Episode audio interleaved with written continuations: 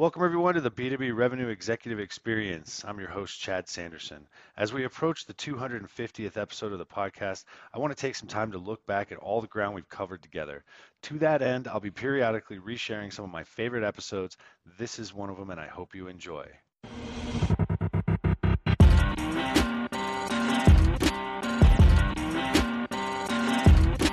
You're listening to the B2B Revenue Executive Experience, a podcast dedicated to helping executives train their sales and marketing teams to optimize growth. Whether you're looking for techniques and strategies or tools and resources, you've come to the right place. Let's accelerate your growth in three, two, one. Welcome, everyone, to the B2B Revenue Executive Experience. I'm your host, Chad Sanderson. Today, we're talking about building your outreach muscle through habit formation and, and what it means to truly stop selling and start serving your clients and prospects. To help us, we have with us Liston Witherill, Head of Growth at Goldfront, Chief of Sales Insights at Serve Don't Sell, host of Modern Sales Podcast, and soon to be author. Liston, thank you so much for taking time and welcome to the show.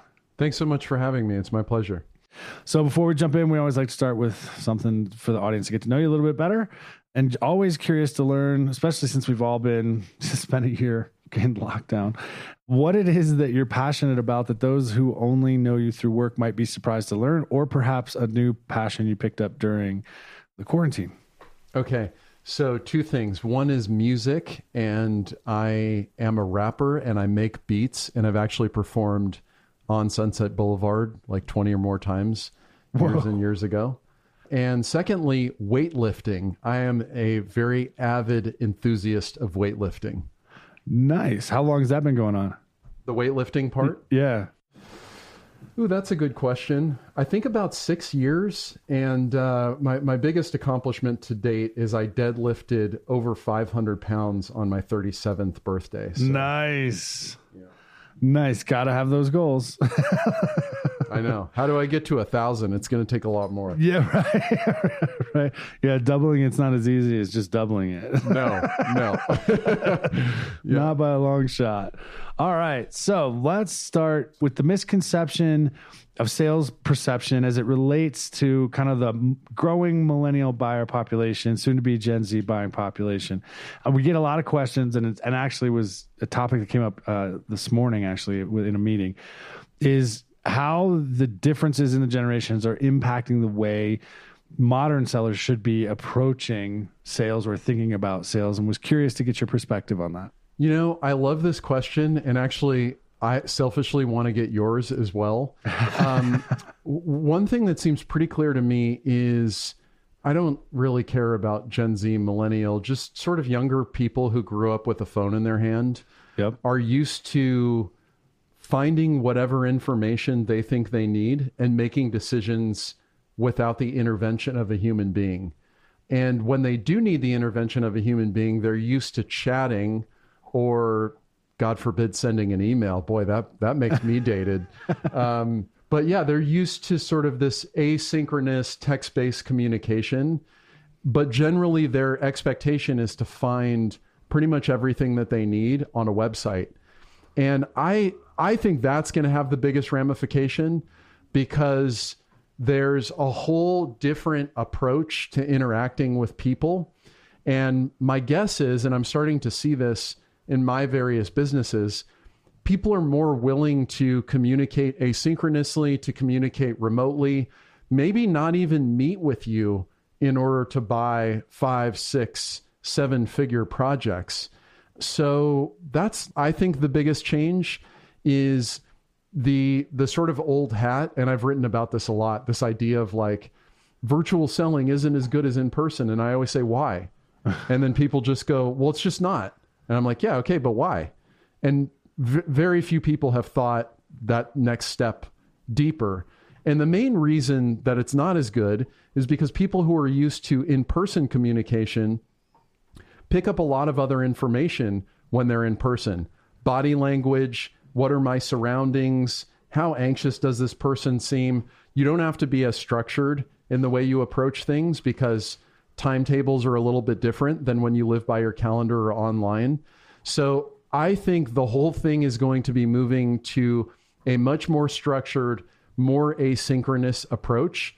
and coupled with other things that are going on, like demands for privacy, changes to the way that we can contact people in business, which I think generally is a good thing. I think that's really going to radically change sales. And I think also, just I'll kind of wrap up here. I think we're going to a situation where the benefits of the internet are going to fade out.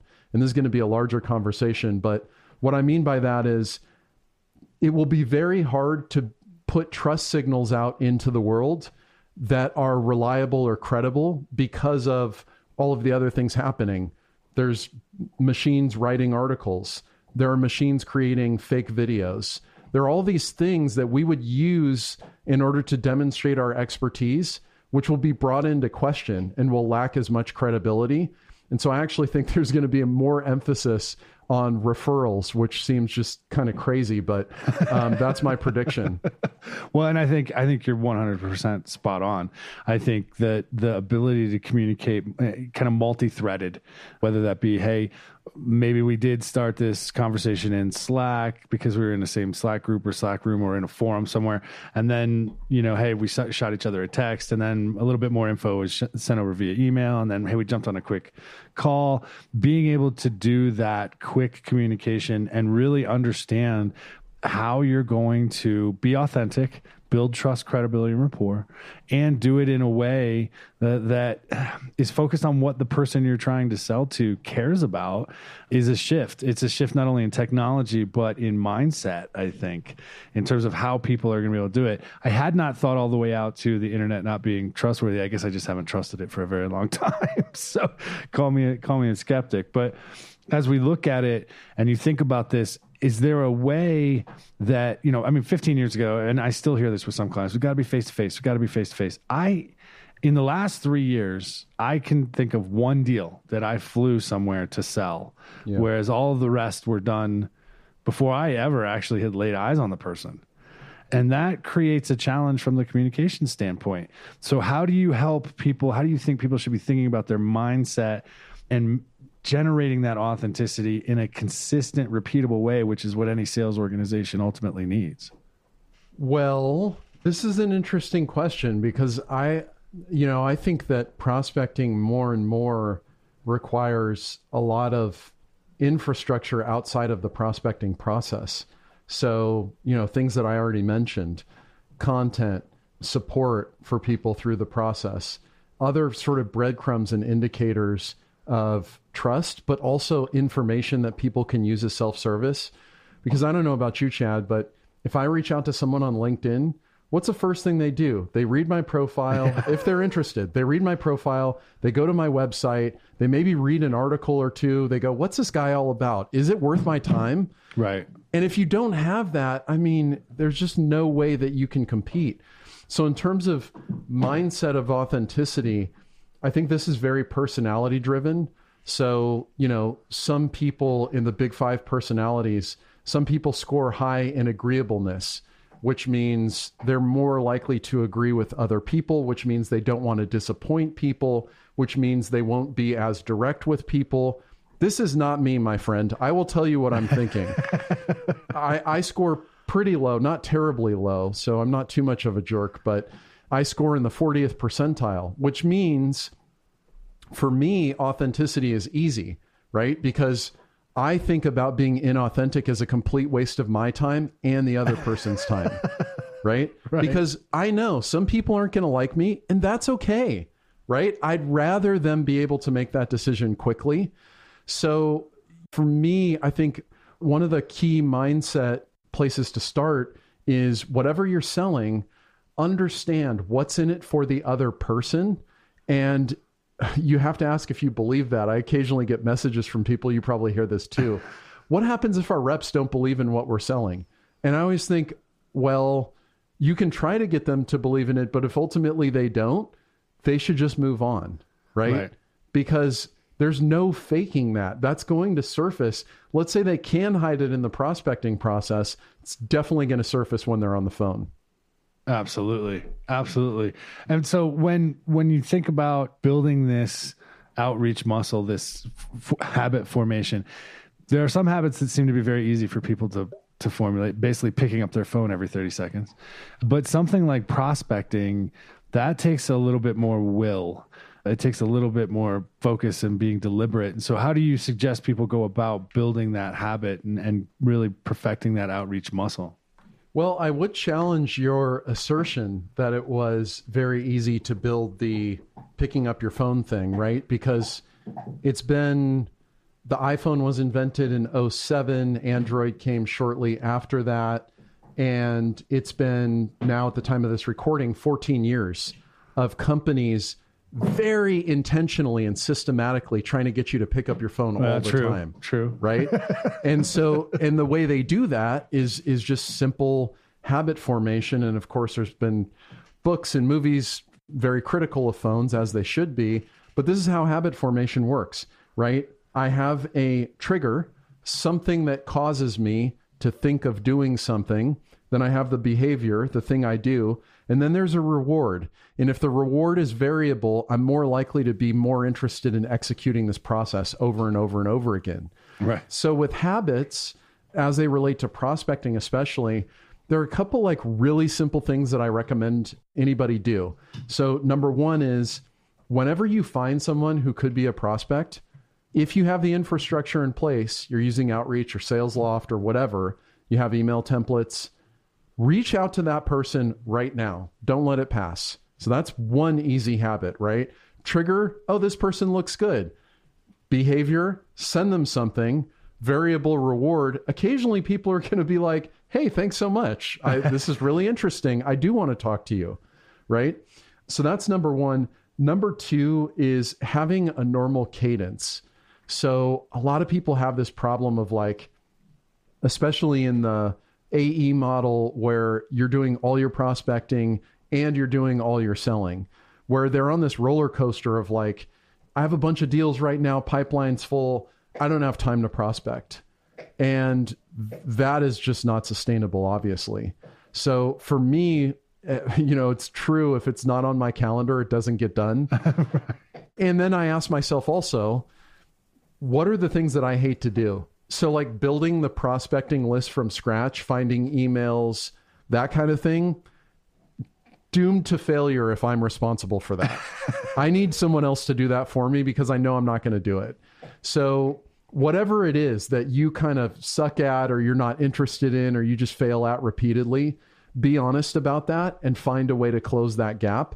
But I always put on my calendar, you know, two hours to do prospecting or to get people on my podcast is one of the ways I prospect. Whatever it is for you, I would say put it on your calendar. Do it at a pretty consistent interval, date, time, day of the week, and that's going to go a long way. Yeah, time management is huge. And I'm with you. If it's not on my calendar, it doesn't exist and very rarely ever even gets thought about, quite frankly. so right. making sure that you're carving out the time. I mean, that includes, I mean, going back to your weightlifting, that includes working out, right? I've got the time block for the workouts. I got time for the dog. I got time for prospecting and then of course working with clients and things like that. But if it's not there, that makes finding an opening to sell me something. If you're, if you're prospecting to me, that makes it tough and it makes my time, I'm kind of picky about how I spend my time. So if you're going to come at me, then the question becomes, do you understand what I care about, what problems I may be having. And so the question becomes, what are you seeing today? I mean, there's so many places people could go to find information on on on roles in certain industries and things like that. Is there like a focused subset or steps you would tell people to say, hey, here's where I'd go do my research to, to uncover what someone truly cares about so it will feed my prospecting to be more effective? Well, there's two things. One is pattern matching. So the more you service the same types of clients, the more likely you are to understand what is what I call a range of problems, right? So, one thing that I find funny is people who are of the mindset that every sale is different. And it's like, well, yeah, maybe it's 1% different, but there's a lot of overlap between if you're focused on selling the same thing to the same type of person, there is a ton of overlap. So, I'll give you an example, right? I have a client where they have, I think it's like five or seven ICPs, way too many in my opinion. But I say, hey, when we bring on your franchisees, let's not give them seven ICPs. Let's ask them to choose one focus on this group, really start to internalize what I call PGVS. What are the pain, goals, and value that these people are after? Like, what is a transformation?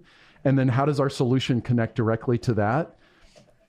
Get them to be the best at that, and then they can move on to another one if they exhaust the market, which, as you know, Chad, they never will. Right. So, that's number one is pattern matching. Number two, just ask, right? So one thing you can do is go out and test. If you have five problem statements, you can go test in your first five emails, five LinkedIn messages, five cold calls, however you do it.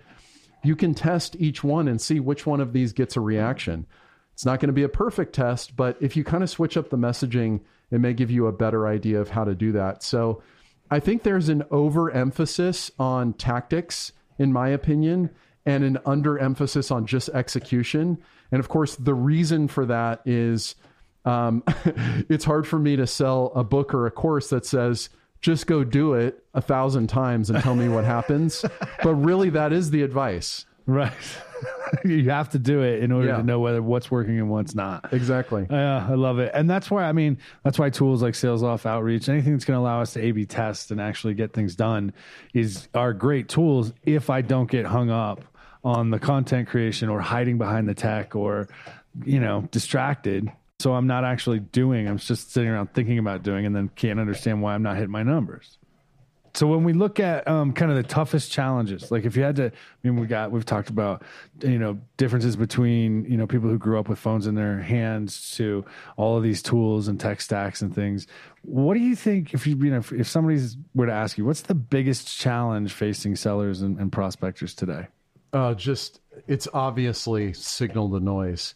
There's just way way too many things asking for our attention all the time right? And so, you know, the number I was reading today, I don't know if you saw this, that some our email inboxes received something like 30 or 40% more emails in 2020 than the yeah. year prior. COVID, yep, COVID. yeah. I, I, mean, and then of course, we haven't talked about spam phone calls, but right. I'm ready to throw my iPhone out the window every time it rings because I know it's just like not a real person generally. And so I, I think it's really about the noise.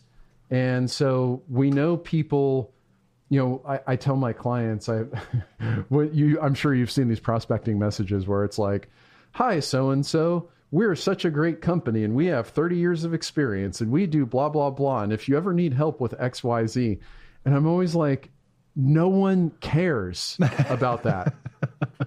no one cares at all what is it about you that's especially interesting that can help me? I don't care if you do website development or do accounting or do whatever it is. I don't care about all that, right? I just care about how you can help me solve my problems. So I think that is by far the biggest challenge is and then of course the, there's the dispersion of our prospects on now a bunch of them are on Clubhouse. Do I start a Clubhouse channel? Right.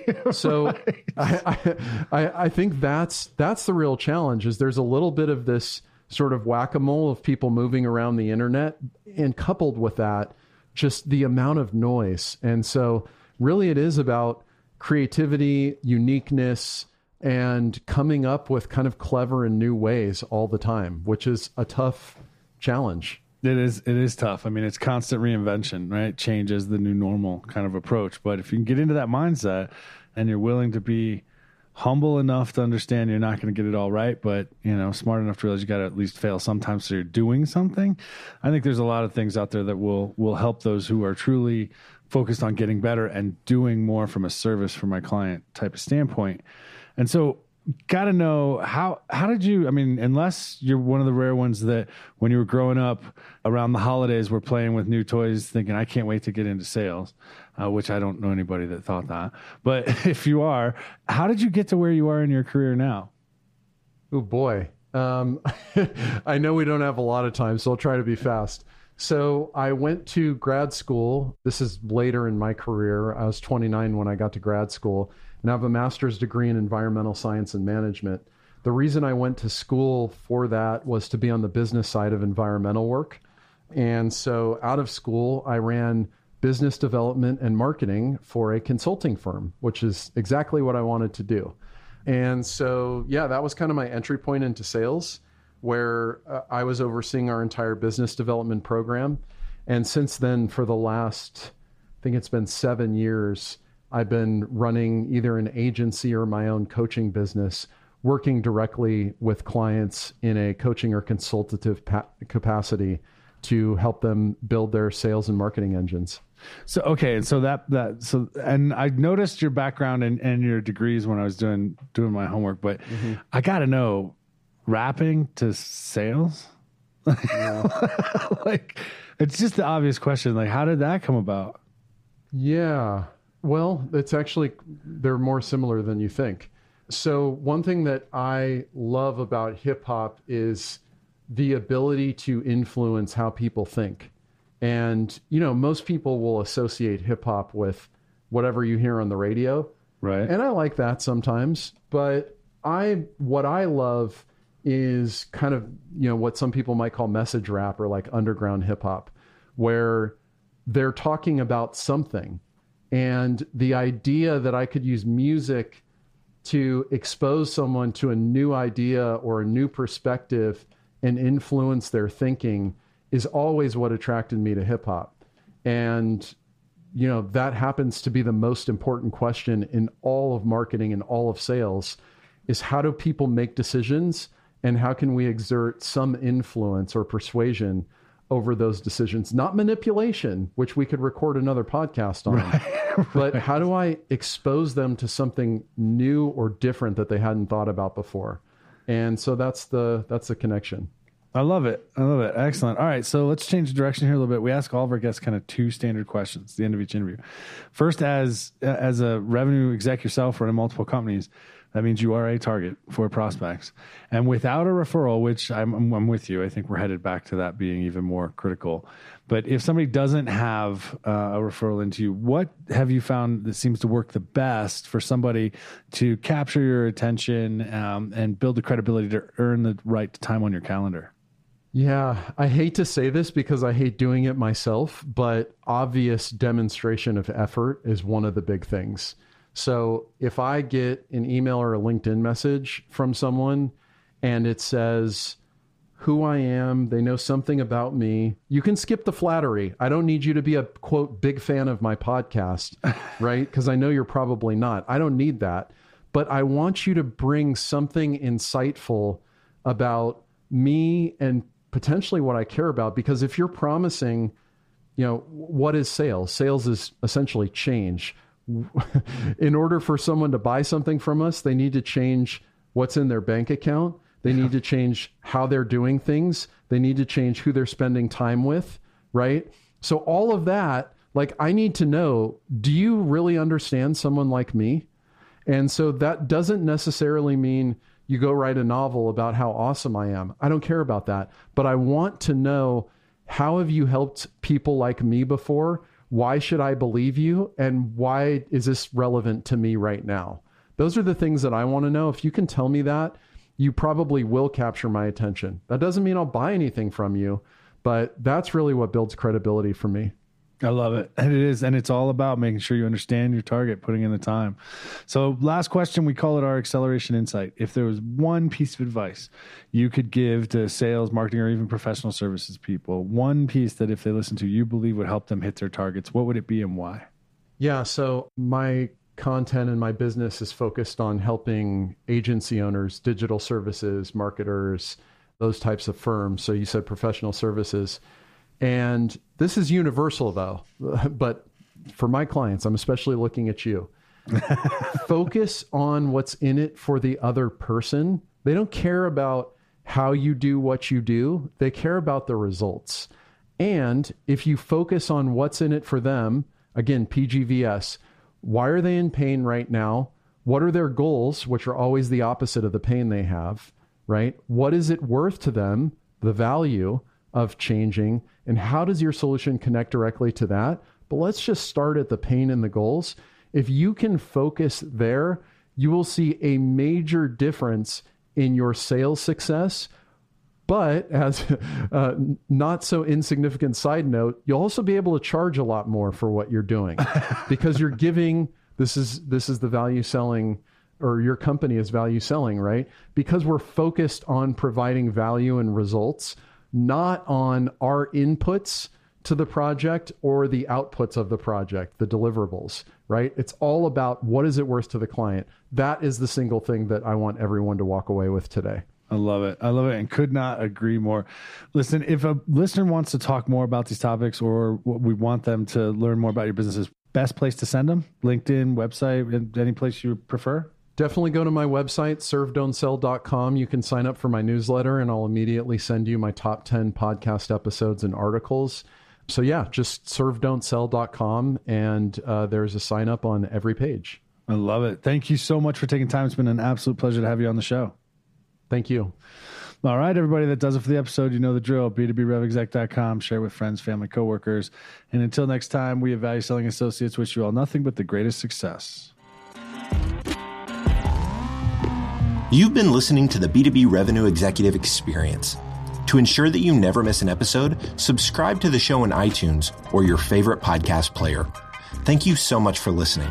Until next time.